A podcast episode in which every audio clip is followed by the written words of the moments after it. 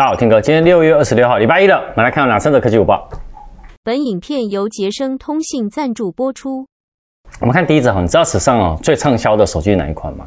其实呢，不是苹果的 iPhone。根据有世界排名网站哦，他们最新公布的 Top 二十最热销的手机排行啊，第一名呢，其实是由 Nokia 的一一零零拿下。从二零零三年哦推出以来啊，它创下销量二点五亿部，到现在呢，没有一支手机可以超越它。诶，我之前有去三星的他们那博物馆，有看到哇，历代有非常多的手机诶。如果大家还没看的话呢，可以去看一下那则影片哦。好，就是它博物馆里面不会只有都展三星的，它其实有展。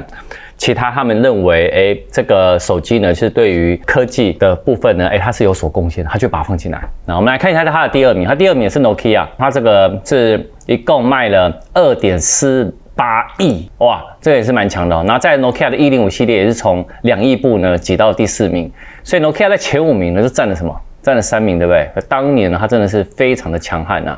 那只是说哦，它跳接的那个智能手机哦，发展就没有那么顺遂。但第三名呢，才是苹果的 iPhone 啊，就是 iPhone 六跟 iPhone 六 Plus，它累计的销量是二点二二亿部，等于呢，呃，苹果的历代最热销的 iPhone 啊，一点七四亿部，也就是它在冷冻第五名啊。那这些呢，目前除了 Nokia、苹果以外呢，三星呢只有一。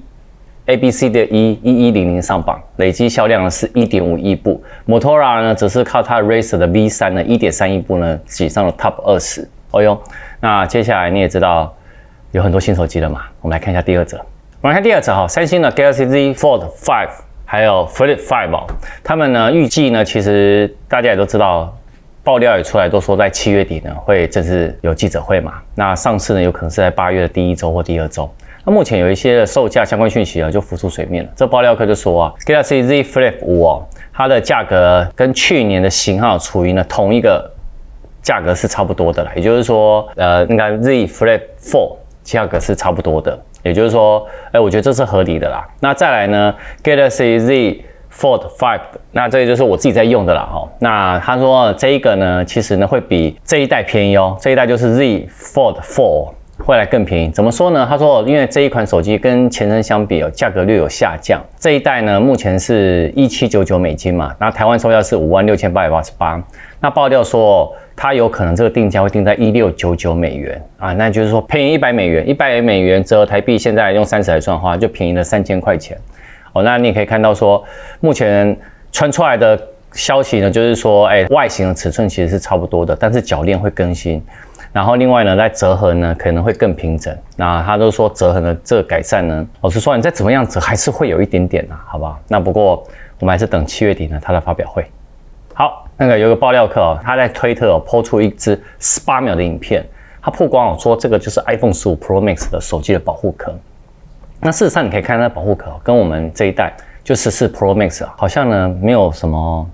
明显的不一样的差异，对不对？但事实上，我们仔细看哦，要说有不同点的地方，就是在机身的左上方呢，就是调整基因的地方。那开孔呢，较前一代呢，它是略有圆形。